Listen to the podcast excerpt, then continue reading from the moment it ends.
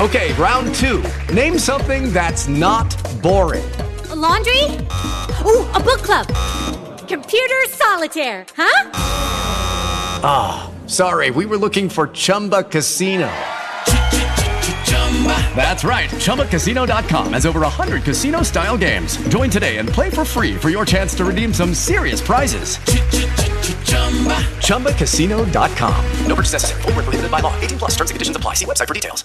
Hello, everybody. This is Marshall Poe. I'm the editor of the New Books Network, and I'd like to tell you that we have a new and improved website. It has two new features that we think you'll love. One of them is a vastly improved search engine so that when you type in keywords, you'll get a bunch of episodes really quick. The other is the ability to create a listener account. And in that listener account, you can save episodes for later listening. So you can create a kind of listening list. We think these features are neat and we think you'll enjoy them. Please visit the site today.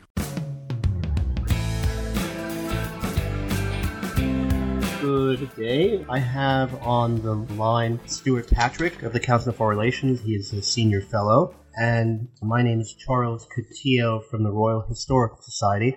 I'm here to discuss with um, Stewart his new book, The Sovereignty Wars Reconciling America with the World. To jump right in, what would you say, Stewart, is the primary thesis of your book? And what is its novelty as a as a, opposed to what other people have written about it? Well, the primary thesis is that um, it's quite possible for the United States, uh, contrary to conventional wisdom, uh, to participate in international cooperation, including international organizations and treaties, without sacrificing its independence. Uh, the novelty of the book is that it's the first uh, real examination of why the sovereignty debate in the United States is so complex and confused and polemic and it it also um, deals quite a bit with uh, Donald Trump's uh, particular uh, sovereign approach to sovereignty, which uh, is really the most full-throated defense of, in his mind, American independence and freedom of action uh, that we've seen basically um, since the United States embraced global leadership at the end of the Second World War. Um, it's uh, really timely in that regard because it it explains the thinking that's uh, gone into what the president thinks and his senior advisors and, and much of his base as well. Hasn't there always been this conflict, uh, in the words of uh, the late Harvard professor Stanley Hoffmann, uh, in American foreign policy between what he called or termed primacy versus world order? And isn't this, in essence, your book is a rediscovery or a, a deep investigation into those two possible roads to American uh, leadership abroad? There definitely has been for a long time a this this inbuilt tension of the United States as uh, the primary power or the hegemon, if you will, internationally, and the degree to which it's willing to play by the rules set for others. The United States, as many have pointed out beforehand, is much better at uh, wanting to have rules that are binding on others while retaining freedom of action. But that's really more a debate about um, that's quite common in uh, in the academic literature uh, surrounding realism, which is that you would expect a big power, in a sense, the world's most powerful country, to throw its weight around. What's I think unique in my argument is that I look at a lot of uh, other aspects of American sovereignty. This isn't just a desire for freedom of action. It's uh, a uh, a great sensitivity, uh, sometimes verging on paranoia, that the United States is, in a sense, going to have its constitution uh, and um, and even internal freedoms um, strangled by or uh, infringed upon by international ac- action and international entanglements. And um, this touches very deeply on aspects of American political culture, um, not least uh, the, the commitment to popular sovereignty in the United States that has been there since since the foundation, but also a, a sense of American exceptionalism. So it's it's not simply the sort of traditional great power discomfort with uh, with rules binding and, and constraints. It's really more um, of a question, or at least at least as much of a question of some sort of um, adulteration of of the American way of life, and that's really what I try to explore uh, in this book. How would you differentiate the Trump version of uh, this sovereignty for lack of a better expression, obsession uh, with the people abroad, say like um, Boris Johnson or Viktor Orban or Marie Le Pen. Right. I think that um, you know there are certain aspects of it which are similar. I think in uh, when you when you think about people like Marine Le Pen and Viktor Orban in particular, sovereignty there is really there's a blood and soil conception of of the nation, and the idea here is that you know the concept of sovereignty begs the question or raises the question of well, you know, who do you actually mean by the people who are sovereign? And in a lot of these places, uh, sovereignty is really about um, you know, your where where your root stock came from in sort of you know genetic or blood terms, and I think that has been that that is often the way um, it, played with these with, with these nationalist populist uh, movements abroad. The United States, of course, has been based on the proposition. It hasn't always been honored, but the proposition that that in a sense we are a universal community open to all who come from other places around the world, provided that they accept um, the basic principles that are at the heart of the U.S. American Constitution and our other founding documents. Now, Donald Trump has verged sometimes, as as well as, as many of the people in the, the alt right and uh, and white nationalists, uh, some of whom are his supporters, has verged and moved a little bit more occasionally into this more nativist uh, viewpoint. But I think uh, you know, to be fair to uh, the president and many of his um, staunchest supporters, I think what he is drawing on is is not simply uh, the this nativist view of, of of what the people are, nor simply great power view. It's I think a, a, there's a major um, emphasis on the fact that international entanglements are um, diluting the U.S. Constitution and the sovereignty of the people, and that we are um, increasingly caught in a web of international um, law, of international treaties um, and organizations. My my uh, point, my thesis of the book is that actually we're quite quite good at defending ourselves against these perceived incursions on what I call sovereign authority. We're very good at defending uh, the U.S. Constitution, unlike uh, what Boris Johnson talked about. We we are not in a position where we have are in a country that is subordinate as Britain was in certain ways to a supranational, that is a, a hierarchical body like the European Union. Our, our uh, involvement in international organizations like the United Nations is much more of a horizontal arrangement. These are intergovernmental bodies. So um, what Boris Johnson was complaining about, I think, was something as he and he he made this point was something that Americans would never have countenanced, which is that we would never join a, a supranational body in which, say, a European Court of Justice or a European Commission would actually be able to tell us what to do. Uh, the United States simply doesn't accept a higher authority. That's why the United States has still not signed, you could argue, the treaty relating to the International Criminal Court. Absolutely, that's a that's a, an excellent example of why we haven't done that. The ICC, while it has many um, laudable aspects, and of course, for people who care about international justice and accountability for atrocities and other war crimes, uh, you know, it, it, has a lot of uh, positive aspects. But the one sticking point, and this was true even under Democratic administrations, which is why we didn't um, make a move to ratify it during um, the Obama nor the Clinton administrations, is that it has an independent prosecutor that could that who has the power, should he or she choose to do so, to basically uh, pass judgment on uh, whether or not the United States had had conducted credi- credible investigations of its own personnel in um, in war zones as to whether or not they committed atrocities, and that really is just uh, incompatible with uh, the U.S. Constitution, which uh, places the Constitution and our own court system uh, above all else as the ultimate foundation of American law. On page 14, you make reference to uh, American quote. Sovereignty has never been absolute. Can you elaborate a bit on that statement? Yeah, sure.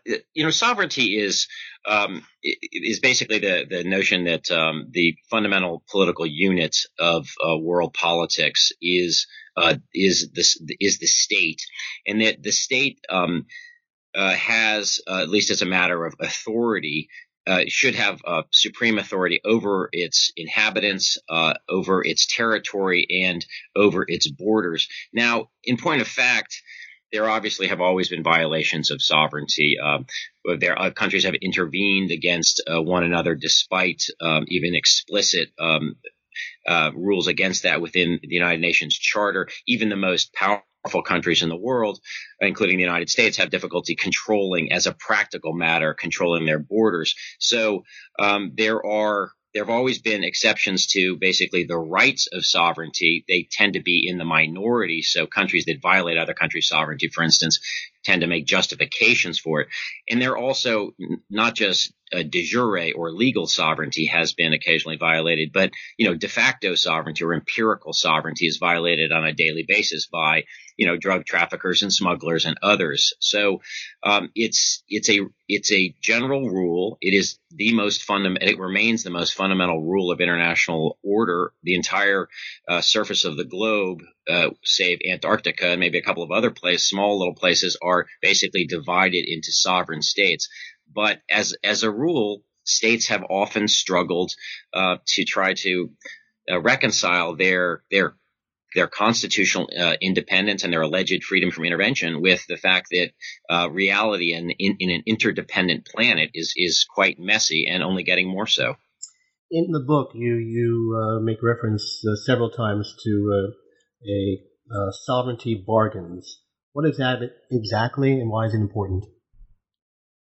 Well, I began to reference that sovereignty has a number of uh, different components, and I really focus on uh, three of these. And I introduce, uh, just for conceptual um, clarity, um, a, a, figure that I call the sovereignty triangle. So, if you'll bear with me, um, it has, uh, as all triangles do, has three points or three corners, and at the top is sovereignty as authority. That means that um, that the state has uh, legal and uh, authority. It has constitutional in, uh, independence, and that it recognizes no supreme or or superior authority. You may recall the uh, those old ads for um, uh, Hebrew National uh, hot dogs, which said that uh, that that we need to that, that uh, others may be substandard, but we need to appeal to a higher authority, meaning, of course, God in this case. Yes. Uh, for, for, the for the kosher hot dogs, the United States does not, as a matter of course, uh, in political terms at least, recognize any higher authority, and that's basically what that means. There's a second corner, which is autonomy or freedom of action, and that that aspect of sovereignty is look, we're not, we don't want to be like Gulliver on a beach, uh, you know, tied down by Lilliputians, and that's about freedom of action. And then there's a third component of sovereignty called that I call influence, which is really the ability of our country to make our to, to shape our destiny uh, in in in a very complicated world. So you have these these three aspects of sovereignty, which sometimes need to be traded off against one another. And when people make arguments about sovereignty, they need to specify: Are we talking about, hey, the Constitution is authority? Are they talking about, hey, we want to be free, free as a practical matter uh, in terms of to to to have a room room for maneuver? And then the third is, well, we want to influence our destiny as a nation. The most powerful and uh, provocative uh, debates over sovereignty tend to be about that top corner, which is authority. There's this notion that somehow international law and international treaties and organizations are running roughshod over America's constitution and and really uh, subordinating us to uh, things like, say, the International Criminal Court, or um, imagining the world as some sort of large European Union that is constraining us. In fact, I argue that we're very, very good at uh, defending ourselves from incursions of international law, and we put huge amounts of reservations on treaties and things like that. The much more typical sovereignty bargain that I say that we do confront and need to make is between this notion that we have as because we're so powerful, we, we should have independent freedom of action or autonomy. Uh, that that actually is very um, it, it's illusory often because the United States frequently can't get what it wants in a global age you know, when you have uh, transnational problems like climate change or epidemics or weapons of mass destruction or uh, terrorist organizations, pandemic disease, etc. What I argue is that frequently we have to make sovereignty bargains, and that means trading off some level of autonomy for practical influence. The idea is to move from independent or unilateral action to collective action. And that's the argument that I make. That's the sovereignty bargain that we are increasingly going to have to face as a country. Can you expand a bit on your statement on page 18? Effective sovereignty is not the absence of foreign entanglements, but the extensiveness of a country's links with the outside world. Right. I think that um, this this is really uh, getting to the the heart of the matter. I think that when people think of sovereignty, I use a um, I, I, sort of use an analogy that you know it, it's as if you know many people think, you know, it's the power to be left alone, and I invoke Greta Garbo, right? That uh, you know, it's yes. she famously she said, "I want to be alone," right? Yes. And, and, and then I, I, say that actually, you know, in a in a networked world of transnational uh, common problems, it's really really a little bit more like Mark Zuckerberg and how many hundreds of millions of friends he has on Facebook. You know, one can exaggerate that, and just having connections um, is uh, is no panacea. But the argument here is that um, the more problems get um, to be transnational and cross border, the way to actually uh, effectively um, engage uh, or uh, effectively express your sovereignty is actually uh, forming uh, partnerships and alliances uh, and networks with others. And here's here's an example of that. You know, a lot of people think, well, when it comes to security matters, wow, the United States really needs to sort of fortify those borders and sort of look after itself. But if, as a practical matter, think of weapons of mass destruction. It's quite possible that at some stage somebody could put a nuclear device or certainly a radiological device into a shipping container. Now, only about two, three, maybe four percent of shipping containers that arrive in the United States have, are actually inspected with any degree of rigor to try to deal with this problem, there's something called the Container Security Initiative, which is a partnership between the United States and perhaps a couple of dozen other countries that have major shipping terminals. Think Singapore or Rotterdam or Yokohama, for instance, but also Long Beach and Seattle. Now, as part of this sovereignty bargain that we've made, we actually not only do we have U.S. customs officials in those ports walking those docks, we actually have Japanese customs officials, for instance, walking the port of Long Beach and Canadians in Seattle. Now, a lot of people who take a little bit more of a defensive attitude towards sovereignty would freak out about that and think, wait a second, didn't the Japanese attack us in 1941? Or why are there foreigners inspecting, helping us inspect uh, shipping containers or inspecting containers bound for them? But the rea- that is an example of the sort of bargains we need to make, and they, they need to be reciprocal bargains. If we're going to ask others to make certain sacrifices or compromises for our security, we've got to be prepared to do the same for theirs. I was impressed by the way you handle the Treaty of Westphalia, going back a little bit into the uh, historical concept of sovereignty, because usually there is a division between political scientists and international relations specialists and historians. Uh, the former usually regards um, Westphalia as sort of a foundation stone or dividing line between um, medieval type mixed sovereignties and um, a um, absolute sovereignty of the modern era, whereas historians generally tend to, for lack of a better expression, uh, regard this as being nonsensical, um, because there was lots of examples post Westphalia of mixed sovereignties or sovereignties which are not absolute, but only um, uh, um, not um, 100%. Could you um, uh, expand a little bit on your view of Westphalia and how it relates to the present concepts of sovereignty?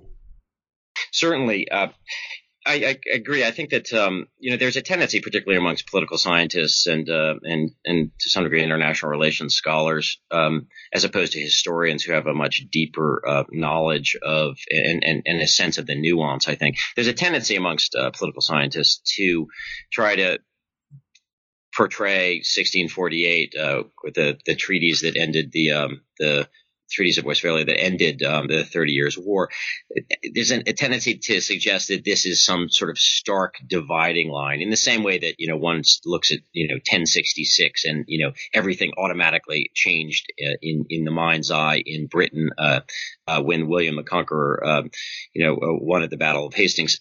What you have to uh, recognize is that it's simply one milestone in a much more gradual transition between a world of a really heterodox um, world of different and overlapping authority claims within Europe, where you had, you know, the Church and the Holy Roman Emperor competing with one another, and you had you had uh, you know city states, leagues of city states, um, uh, overlapping um, overlapping authorities, so that you know the King of France could be also, in a sense, the vassal to the uh, to uh, the, the the Duchy of, of Burgundy, for, for instance.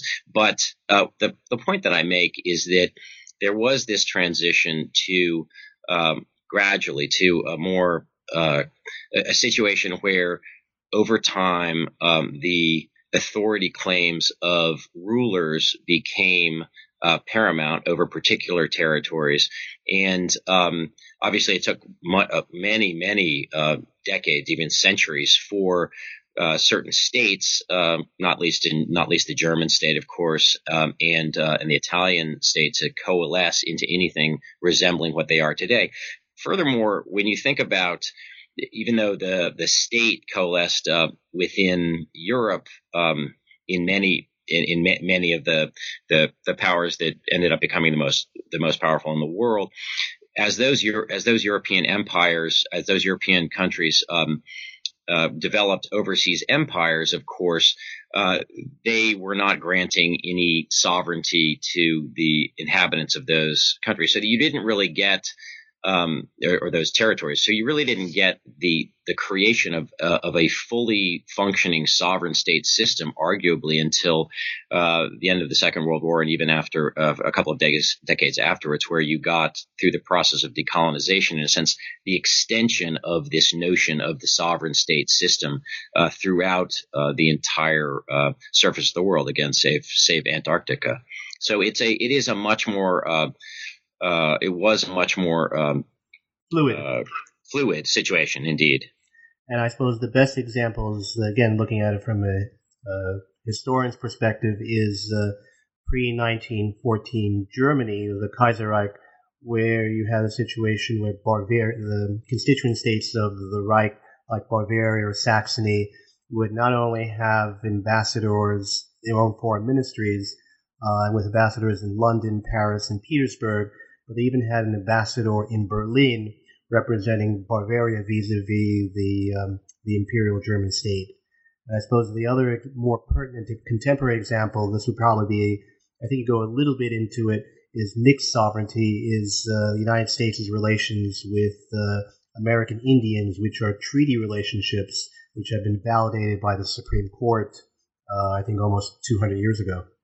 Indeed, indeed, there are uh, over 500, I believe, uh, uh, recognized um, Native American, uh, American Indian tribes, um, uh, and other indigenous peoples within um, the 50 United States, and yeah, they they abide under the the Constitution um, and and other statutes actually maintain. Um, uh, significant degrees of sovereignty. Another aspect of sovereignty, which um, I address in the book, is and it's very interesting because I go back uh, and spend a lot of time uh, on this, sort of debates over sovereignty amongst the founders and uh, uh, the founding generation and of, uh, of the United States. And many of the debates that occurred during the time of the Articles of Confederation and then uh, in Philadelphia in the Constitutional Convention were really about how one should divide up the sovereignty of these uh, 13 colonies uh, that had declared their independence because it's very interesting in m- many of the early documents uh, the, the, the, United States is used in, in a plural fashion as in we these these these 13 United States and of course uh, Articles of Confederation uh, apportion that sovereignty much more in a uh, in a obviously by definition in, in, a in a confederal way that left huge powers to the to the individual states. Constitution ostensibly uh, created a situation where the people's sovereignty was, uh, was large. It, it, did split uh, split sovereignty, uh, but it it preferenced uh, the sovereignty at the federal level as opposed to the state level. But of course, there was a very bloody civil war fought over that issue, and yes. even today, even today, of course, you find debates over states' rights, interestingly, increasingly being made by by in the last couple of years, certainly since the election, being made by um, by uh, Democratic leaning uh, states uh, resistant to some of what they're seeing coming out of Republican controlled Washington. So you have these debates ongoing still. Correct, particularly in the case of contemporary United States, the backlash against the United States' decision to withdraw from the global warming treaty in Paris And I think the governor of New York stating that, uh, as well as other uh, governors and um, mayors and municipal leaders, that uh, they were going to disregard what the president had done and going to, insofar as possible, try to maintain compliance with um, the International Warming Treaty. Indeed, and and interestingly, even I believe yesterday, um, uh, Andrew Cuomo, um, the uh, governor of New York, uh, also suggesting that he was going to chan- uh, challenge on states' rights grounds um, the um, the tax bill, uh, suggesting that uh, because it it was an assault on Democratic leaning. Um, states that already paid very, very high taxes. Um, so yeah, you, you find this going on. It, it, going back to your earlier point about uh, how, um, say, Bavaria would have had uh, representatives in other countries um, in you know bef- before prior to the the First World War. It will be interesting to see how um, far uh, municipalities, but particularly individual U.S. states, can push this. Um, it was very it was fascinating to see that um, uh, almost immediately after uh, uh, Donald Trump uh, pulled the United States out of the Paris Accord, uh, Jerry Brown, um, not only uh, with uh, with the governor of Washington and governor of New York. Um, re- released a statement basically saying quite forcefully, we're still in. And then almost immediately after that, um, uh, Governor Brown went to what looked, for all intents and purposes, like a state visit uh, to China and sitting side by side with Xi Jinping uh, basically committed California to the the Paris um, agreement, and it will be interesting to see going forward whether or not we see a, a more expansive uh, efforts by particularly large states like California to to conduct their own diplomacy and foreign policy, and within, of course, the constitutional limits, which do place constraints on that. On page 37 and a little bit thereafter, you state that, uh, contrary to popular understanding, states per se are not um, are not uh, opposed to globalization, but in fact, one of the primary contributors to the process of globalization. Can you expand on that a little bit? Yes, I think that uh, this is in a section of the book where I take on the the, the frequent argument that um, that sovereignty has been placed at bay, uh, which is actually the title "Sovereignty at Bay," which is the title of an article is now more than 30 years old. The notion there was that with the rise of um, globalization and and multinational corporations and uh, very powerful non-government organizations as well as powerful individuals, that of course the the, the state is not the only actor uh, on the world stage, but also that it's being placed on the ropes because if you think about financial instability or mass migration or many other things, um, that states are increasingly porous by this argument, and and therefore sort of we're all sort of helpless um, uh, in, that regard. All, all all countries. The argument that I make is that actually um, the state has been the handmaiden of globalization. Um, obviously, uh, the if if if national governments uh, wanted to, uh, they could uh, p- pursue policies uh, that are much more autarchical along the lines of, uh, say, North Korea, et cetera. But I think that uh, national officials have recognized over the um, the decades, even centuries, that there are benefits to uh, advancing and encouraging globalization, you know, and, and, not least to to be able to have uh, countries uh, their their citizens take advantage of comparative advantage with with regard to international trade, etc. Um, there's also um, there's also been um, an area where uh, there, there's also been a trend where um, to sometimes when states think that things are getting out of control, sometimes they will relinquish certain authority claims over particular areas. Uh, but at other times, they will uh, expand their activities to try to compensate, in a sense, for uh, the the downsides of globalization. So you'll get, for instance, trade adjustment assistance or an expansion of the welfare state, in part because uh, it uh, in part because there have been pressures placed by globalization. So I think it's probably more fair rather than to see globalization and the state as in entire opposition to see them as in a sense growing hand in hand. State functions will increase or contract in terms of what the what the scope of governmental activity is and the sectors that they get involved in um, to the degree that they want to benefit from globalization.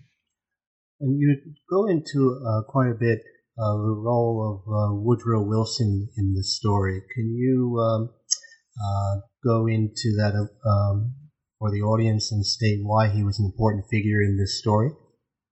Absolutely, and this is a timely uh, question uh, because uh, on Monday, um, January eighth, um, it will be the centenary, the 100th year anniversary of Woodrow Wilson's famous declaration of the 14 points, which he argued should inform any post World War One settlement or post Great War, as it was then known, uh, settlement. And um, you know, Woodrow Wilson uh, was a deeply flawed uh, character in many ways, um, stubborn and obstinate, and perhaps overly utopian in some ways, um, and did himself no favors uh, when it came to the League of Nations, which was his uh, his chosen vehicle to try to organize post-war peace. Um, among other things, he he took a very partisan approach and a very purely executive branch approach to dealing with post-war order rather than cooperating with people like Senator Henry Cabot Lodge of uh, Massachusetts, who is the uh, chair of the Senate Foreign Relations Committee, uh, over what the shape of that should be. But he he is the great. He remains probably the most prominent. Um, exponent or proponent of liberal internationalism, uh, certainly at the presidential level in American history. His notion was that uh, the United States uh, needed to give um, up its uh, uh, long attachment to non-entanglement. Uh, some would say isolationism, but certainly non-entanglement that, that the which had been the um, the recommendation of both um, George Washington, obviously, in his farewell address, and then uh, Thomas Jefferson. Uh, George Washington spoken about no permanent alliances. Thomas Jefferson about uh, non-entanglement, and uh, the United States had largely pursued a relatively independent course, particularly when it came to international alliances.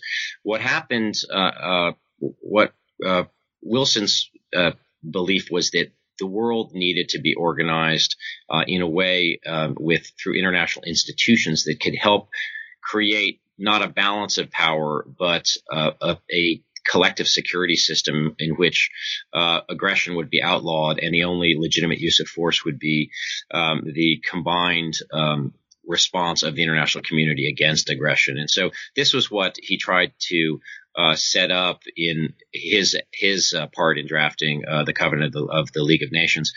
Uh, obviously, um, that uh, effort uh, did not work out. Um, and there was a huge debate, which I think is very, very um, compelling today over the League of Nations. If you, one of the things that I actually begin the book with a, yes. with a vignette, with with a vignette that I found um, really fascinating. Um, I had heard about it, uh, but I had never read the transcript of. There was a great debate in, uh, in March of 1919 uh, just about um, a month after uh, the pres- President Wilson himself had had unveiled his uh, plans for the League of Nations.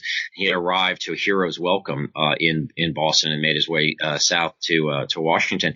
And a, a, few weeks later, there was a debate between um, uh, Senator Henry Cabot Lodge, a Republican, who was a Republican, um, and A. Lawrence Lowell, who was the president of Harvard University. It was incredibly anticipated debate, um, according to the media, more, most anticipated since sort of the Lincoln Douglas debates. And it was should the United States join the League of Nations? And reading through that transcript, it's really remarkable. There were the, so many of the issues that that have come out now about sovereignty were front and center, including uh, what what would be the implications of this for the U.S. Constitution, for U.S. freedom of action, for instance, under the Monroe Doctrine, for the balance between executive and legislative branch? Um, would it would it in, infringe upon how the United States uh, conducted its own trade policy? And finally, would it uh, would it expose the United States to a flood of of, of immigration from from India and uh, and China, Japan at the time, and other places? And if you you really reading it, you see so many of the same issues coming to the fore. And, and, and importantly, also, would it change the character of what the United States was and, and, and what the United States stands for in the world? Would it make it hard for the United States to behave according to its interests and its values? Uh, ultimately, the United States, after a huge debate uh, within uh, Congress, ended up uh, rejecting US, the Treaty of Versailles, uh, of which uh, the League of the League Covenant, the League of Nations Covenant, was a prominent portion of that. And instead of taking an internationalist um, vocation or uh, grabbing that mantle, the United States uh, elected um, elected uh, Warren Harding as its president and uh, went into a uh, period of of what has come to be thought of as isolation, which isolationism. And um, so for the next 20 years, and even as um, the international system began to crumble, uh, not least because the United States was not a member of the League of Nations and the League proved powerless. It did have a lot of internal flaws anyway. It's uncertain whether or not U.S. membership alone would have uh, caused it to work. Uh, but as as it world order crumbled, uh, the United States still remains staunchly isolationist, despite efforts by the uh, presidency of um, the President uh, Franklin D. Roosevelt to try to get the United States more involved.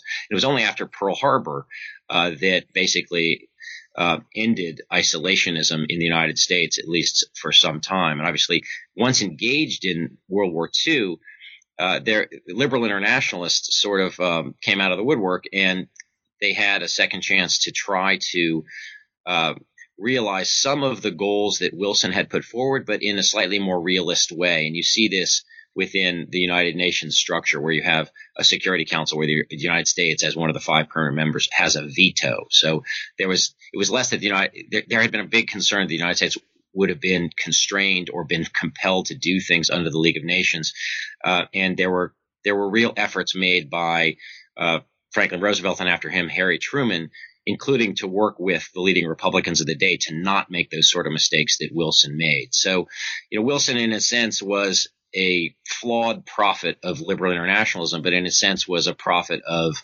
uh, U.S. global leadership, which the United States, for uh, more than seven decades after the Second World War, really pursued. And now the question is, in the age of Donald Trump, is that era definitively over, or is this simply a, a, a brief parenthesis before we go back to the way it was beforehand? Uh, going back to that debate, when I read it, and it was an extremely good vignette, I, am I'm impressed that uh, you were able to uh, pull that up and expand on it. I thought uh, to myself, oh, this is a very good debate because it illustrates two of the opposing views. But I suppose if we wanted to have, for that time period, an all encompassing debate, you'd really have four points of views. The two, uh, Lodge and Lowell, Lowell being more liberal internationalist, a little bit akin to, say, at that point, ex President Taft, and uh, Lodge being a more conservative uh, uh, internationalist, closer to Theodore Roosevelt. And then the two viewpoints, which were not at the debate, one was a more absolute isolationist of, a conservative nature, like William Senator William Borah, and the other one um, completely absent uh, probably even from political perspective, was a sort of um, socialist, um, isolationist of, say, someone like um, intellectual figure, not a political figure, Randolph Bourne, or if you wanted a more contemporary incarnation, uh, Senator uh, Sanders.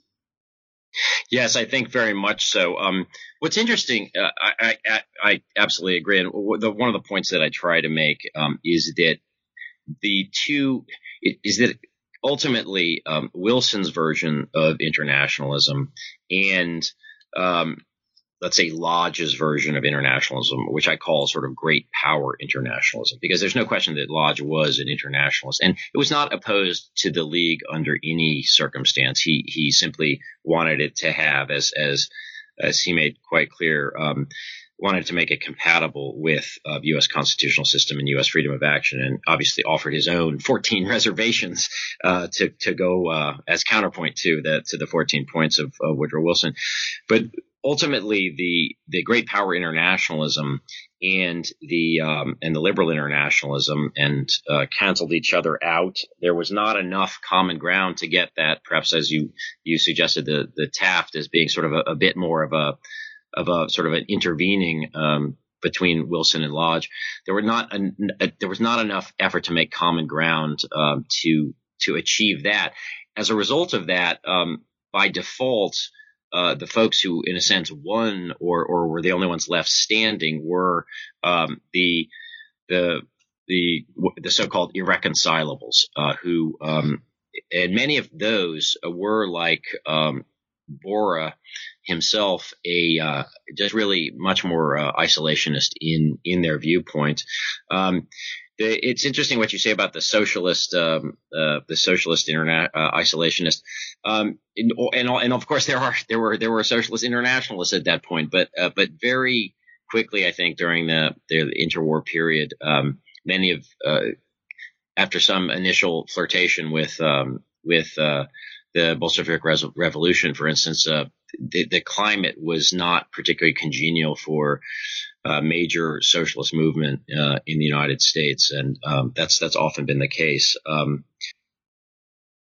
and would you say some a figure a little bit further on in the story, Senator Vandenberg, a very important figure in terms of um, uh, American post World War II international uh, relations, and in particular the construction of uh, NATO, the Marshall Plan, etc. Would you say he is a progeny of uh, Lodge or Lowell or some combination therein? I think um, probably um, uh, a little bit. Uh, you know, he had he has as, he had aspects. Uh, I mean, that's obviously a you know Midwestern um, uh, Republican who probably has is a little bit more on the isolationist side of things than uh, than than Lodge, I would say he, but and his conversion to um, internationalism uh, was is absolutely pivotal, and also the fact that um, that that both um, the Roosevelt and uh, Truman administrations really took pains to reach out to him. I think was uh, was extraordinary um, and of extraordinary importance, and actually bear you know bear some relevance to our current state of uh, of play in terms of uh, you know hyper partisanship. Uh, it's really it's really remarkable the degree to which um, uh, the Roosevelt administration under uh, Cordell Hull um, attempted to t- when it,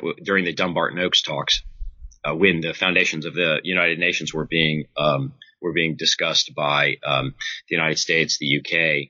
Um, uh, the Soviet Union and then and, and later uh, China as well, the the, the Kuomintang government the there was a real effort to try to persuade um, uh, Vandenberg that this was uh, far from any sort of starry-eyed uh, utopian vision that would deprive the United States of its sovereignty, and that was a, a theme that was harped on constantly. And um, and Vandenberg himself had had said that um, Pearl Harbor had ended isolationism for any realist. And so, but in his mind, the question was, well, what sort of, in, so then the question became, what sort of internationalism uh, should the United States embrace? And, um, you know, uh, again, also during the Truman administration, um, you had um, uh, Secretary of State Acheson working very, very closely with um, Vandenberg uh, to try to assure him that this would not in any way uh, create an automatic commitment on the part of the United States to go to war against um, uh, any aggressor to NATO allies, while at the same time, of course, trying to persuade uh, America's NATO allies of exactly the reverse, that this was an ironclad uh, guarantee, and some very deft uh, both domestic and international diplomacy on uh, Acheson's side to try to win um, uh, Vandenberg to over to approving NATO. Yes, in fact, in his memoirs written 20 years later, Acheson was still complaining about the need to cultivate Vandenberg and uh, his Democratic opposite number, uh, Senator Connally of Texas. Indeed, indeed, indeed. Uh, it, it was a, that's a being able to um, to win them both over uh, was quite a quite a feat.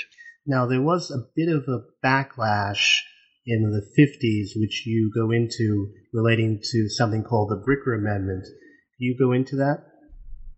Yes, um, the Bricker Amendment um, was um, a uh, the the handiwork of uh, Senator John Bricker, and it was an effort to try to uh, ensure that the United States would not uh, join UN uh, treaties, in particular uh, human any UN human rights treaties, and it placed enormous hurdles. Uh, it would have placed enormous constitutional hurdles, requiring uh, not only the normal um, supermajority to approve any uh, treaty, but also uh, the uh, to, to have state legislators legislatures of the United States approve of these treaties.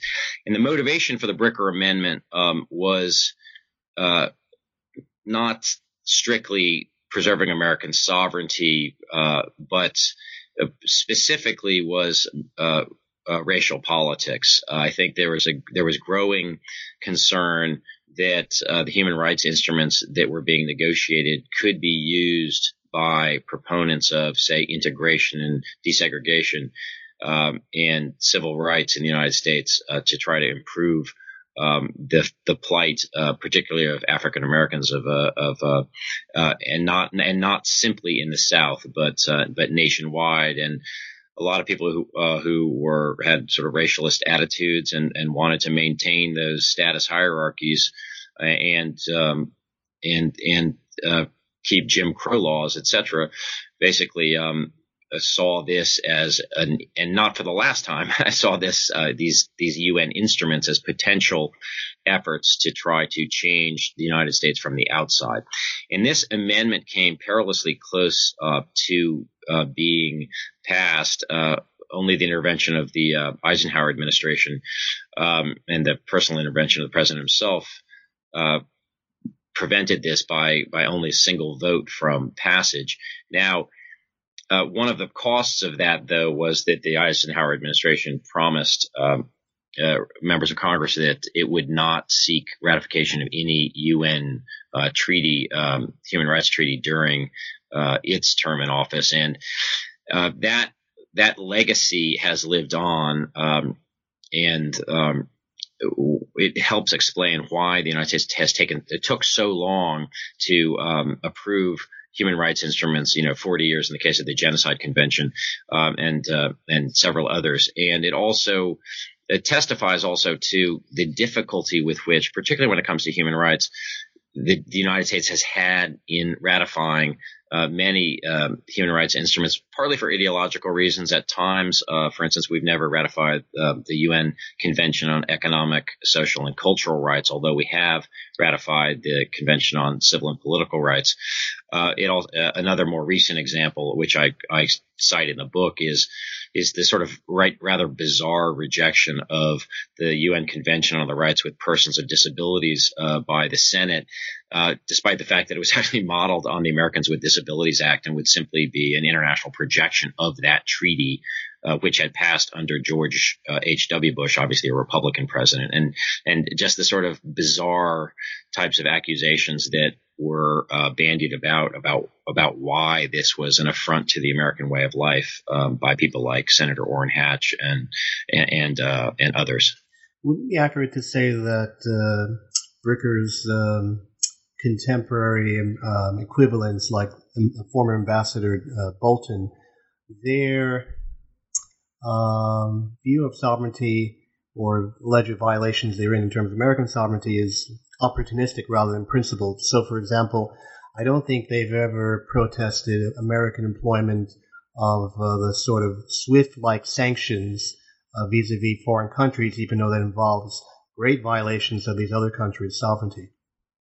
Yeah, I think that there's a huge. Um, you, you, put your finger on on what is a huge contradiction. Um, in U.S. approach to sovereignty, and that's uh, our sovereignty versus sovereignty for others. The United States is has, and I to some degree this is bipartisan, but I think it's um, the the the willingness to violate other sovereignty in, in recent years has been perhaps slightly uh, stronger on the uh, on the on the conservative side of the fence. But um, but the idea here is that um, the United States uh, for a long time has been much uh, more concerned about uh, making rules for others than uh, for having rules made for itself, and also much more uh, dedicated to preserving its own sovereignty versus uh, violating the sovereignty of others.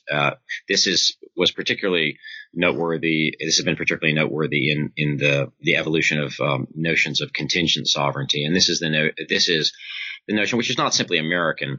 Uh, I, I, should hasten to add that that sovereignty is not absolute, but but contingent. And the most well-known um, example of that uh, is the, what has become known um, as the responsibility to protect doctrine, which came out in the uh, 2005 high level, or was endorsed at the 2005 high level summit of, of uh, member states of the United Nations, which says that if a country commits atrocities or allows atrocities to be committed on its territory, uh, then it violates um, the it has violated fundamental obligations to protect its people, and therefore that responsibility to protect devolves to the international community.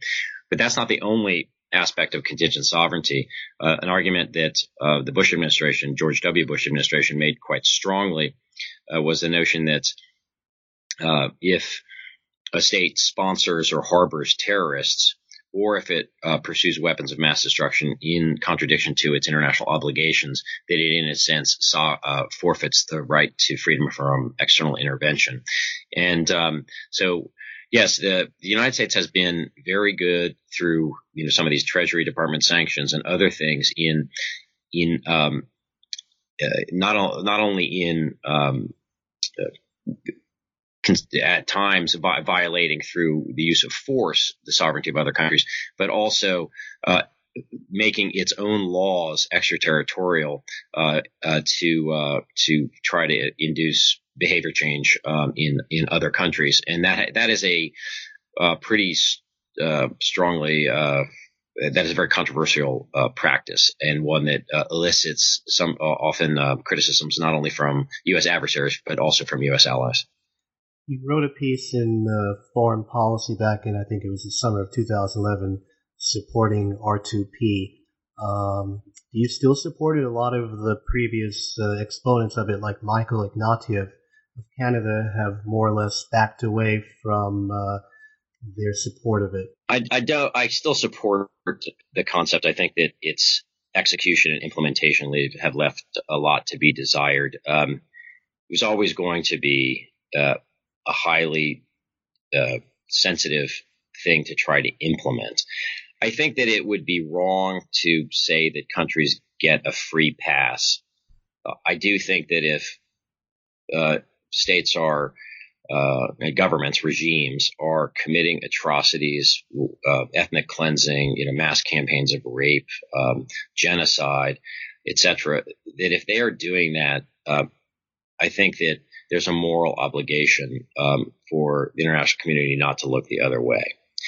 The difficulty has been that, uh, and this came out in the wake of the Libya intervention in particular. Um, the difficulty has been that that some cases are less clear cut than others. And in that case, um, the there was uh, a strong uh, strong argument made by uh, Secretary of State then Secretary of State Hillary Clinton that if you know that if the international community didn't act, that uh, Muammar Gaddafi was um, going to um, uh, order the uh, eventually basically the the execution, the murder of um, of that of thousands, potentially thousands of uh, of Libyan uh, opponents, including um, uh, innocent civilians caught in the caught in the crossfire.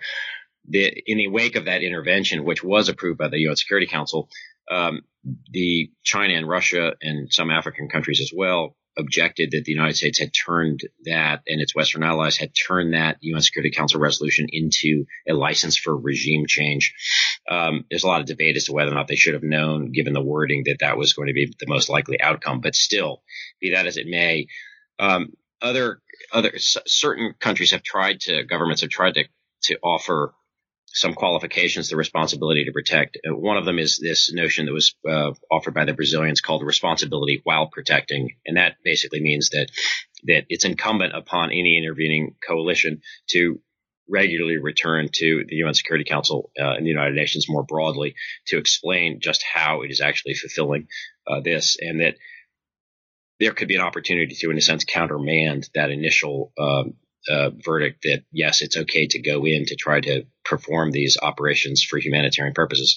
The difficulty with it, it operationally is that there's no such thing as a purely humanitarian intervention. You obviously, you inevitably are getting involved as a political actor on the ground. And then you also have responsibility for what happens afterwards. I think one of the things that left a hugely bad taste in people's mouths with respect to Libya was the fact that there was virtually no follow up afterwards. And so the situation in Libya has been uh, one of great chaos and violence and instability and uh, offering opportunities for extremism as well ever since that intervention. So one wonders whether or not it would have been better to leave uh, Gaddafi in place. Uh, arguments can be made on uh, on both sides of that equation. Uh, going a little bit backwards, um, would you say that the policies of America Unbound, as it was termed at the time of George Bush the Younger, do they prefigure in terms of not only uh, sovereignty but general foreign policy the policies of the current administration? Uh, George W. Bush um, was determined, uh, even before 9 11, uh, he and his senior advisors, uh, to try to escape some of the constraints of multilateral diplomacy. And I think in, those, in those cases, it was largely about uh, uh, increasing U.S. freedom of action and autonomy at a time when the United States um, was riding high. It was at the height, in a sense, of the unipolar moment. Um, at the tail end of the Clinton administration, even the, the French foreign minister had uh, talked about um, the United States as a hyperpower. Um, and uh, the administration came in uh, basically uh, renouncing a number of different multilateral agreements um, and, and, bilateral agreements as well, including the anti ballistic missile treaty uh, with Russia. Uh, and it was, um, you know, to some degree, I think, uh, posturing uh, and, and symbolic politics against, uh, you know, to try to draw the contrast with an administration that had been seen as overly multilateralist and not uh, not strong enough, particularly in security terms, uh, the Clinton administration by its Republican critics. Now, what happened uh, after 9/11 was that. Uh, despite initial an initial turn towards some sort of coalitional multilateralism, uh, the United States really determined uh, to, to, declare. I mean, the Bush administration declared a global war on terrorism and really would brook no interference in how it was going to go about prosecuting that war. And uh, it's uh, at least particularly in the first term had a had a very very unilateralist bent to it, and uh, I would say that the Trump administration, although I, I should say, uh, in, interestingly, though, by the end of the second term, the uh, Bush administration had come back to the United Nations and other international organizations again and again to try to uh, for burden sharing and legitimacy for its purposes. So I think even uh, the administration of George W. Bush recognized that uh, that going it alone was not a viable option in the long run.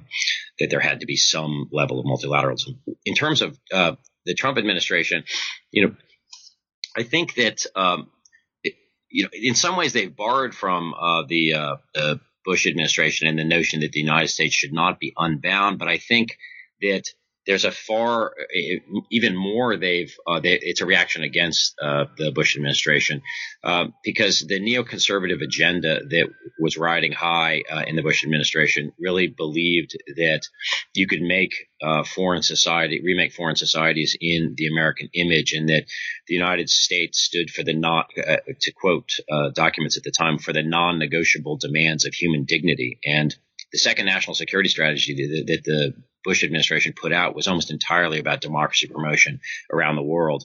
And, uh, you know, I think that, you know, what was distinctive about Donald Trump uh, during the campaign was, and, and also, frankly, uh, uh Bernie Sanders in particular uh, on the Democratic side, was the degree to which they were they were channeling a, a widespread revulsion uh, amongst the American public with this sort of unending nation building adventures and interventions and wars around the world. And so Donald Trump came in with a much more uh, some might say cynical view that the United States uh, is not you know shouldn't be concerned about human rights and uh, and democracy around the world, but also a sense that that I think channeling a sense amongst many Americans that to have to be interested in human rights and democracy around the world inevitably uh, drove you to actually engage in foreign adventures that were uh, very costly in terms of blood and treasure.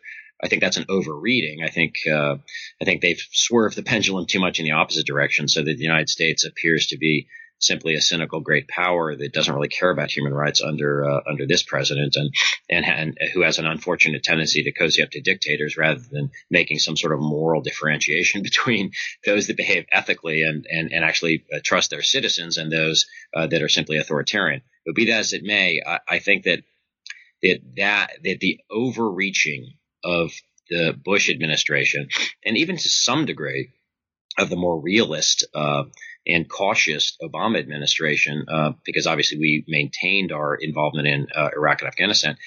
That I think uh, put a, uh, a very bad taste in the mouth of uh, the Trump administration. Final thing I'd say about Donald Trump is that you know in many ways he is a throwback to the interwar period, that is um, particularly the 1930s, um, because uh, he has explicitly invoked the notion of America First, uh, which, well, of course, the America First movement um, was a desire to keep the United States out of the Second World War. And uh, you know, that's a phrase that obviously uh, Charles Lindbergh and others uh, who who were isolationists at the time uh, and basically said, look, we need to we need to uh, worry about the United States uh, first, me, middle, and last. And you know, obviously it's not has not been entirely isolationist with respect to uh, to Donald Trump, but you see a sort of sense that others have been in his mind others have been freeloading on uh, American um, American efforts. Uh, it's time for them to shoulder their own burden. Uh, he's cast uh, some doubt on the solidity of American um, commitment, defense commitments to uh, longstanding allies, and so you see uh, a tendency to want to be much more selective in terms of international involvement. Would you say that the uh, alleged obsession, American obsession with the sovereignty, is um, exacerbated by the perceived decline of American power in the last, say, ten years? I think so. Uh, there is a there's a sense that um, sovereignty um, is more at bay now than it has been. I think there's also a there's also the the global economic crisis actually uh, plays into it to some degree as well. Um, sovereignty uh, is is obviously in, uh, contentious when it comes to international treaties and organizations, and I think that the fact that the United States is has has been feeling overstretched, or Americans have been feeling overstretched, and they're aware that other countries are on the rise, not least China, makes them wonder whether or not uh, they should be a little bit more attuned to geopolitical competition and that and and and be able to have more freedom of action so that they're not constrained in that in, in that competition. Another thing, though, I think that's happened on the economic front is that um, you know for a long time the the international economy, the global economy since the end of the Second World War has depended upon the United States to act as a leader in a number of different ways. Um, and you know, to to basically maintain its market as open, so that it always, in a sense, is an insurance valve for to keep global growth humming along.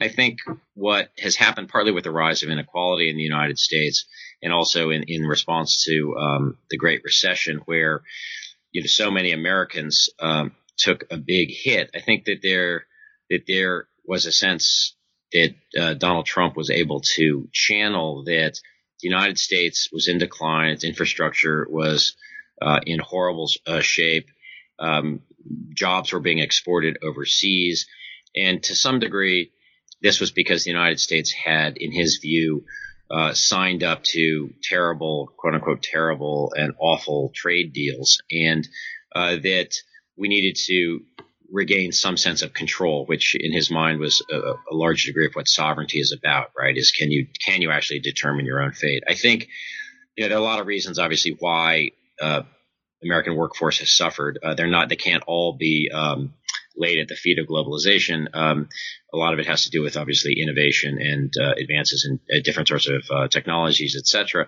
Um, the other thing, though, is that the United States has, under Republican and Democratic administrations, has done much less than it has promised over the decades to try to deal with retraining and preparing the workforce to deal with uh, global competition. We actually have those sovereign capabilities. We just haven't been using them. And, but I think that there's no question that, that, that it, it this whole sense of, of, um, you know, downward expectations as opposed to the notion that life is going to get better for your children.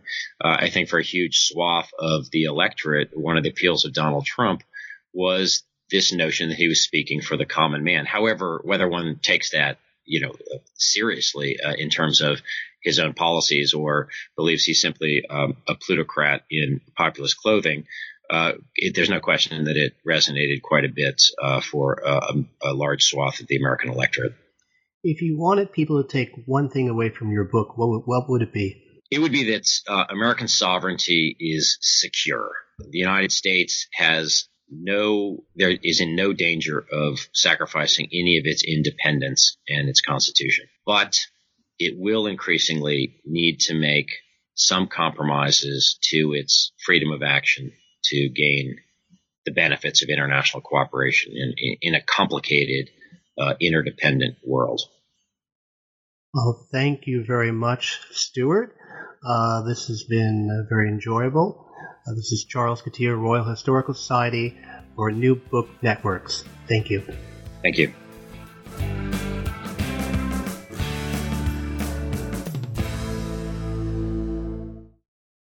Hello, it is Ryan, and we could all use an extra bright spot in our day, couldn't we? Just to make up for things like sitting in traffic, doing the dishes, counting your steps, you know, all the mundane stuff. That is why I'm such a big fan of Chumba Casino. Chumba Casino has all your favorite social casino style games that you can play for free anytime, anywhere with daily bonuses. That should brighten your day a little. Actually, a lot. So sign up now at chumbacasino.com. That's ChumbaCasino.com. No purchase necessary. VGW. Void were prohibited by law. See terms and conditions. 18 plus.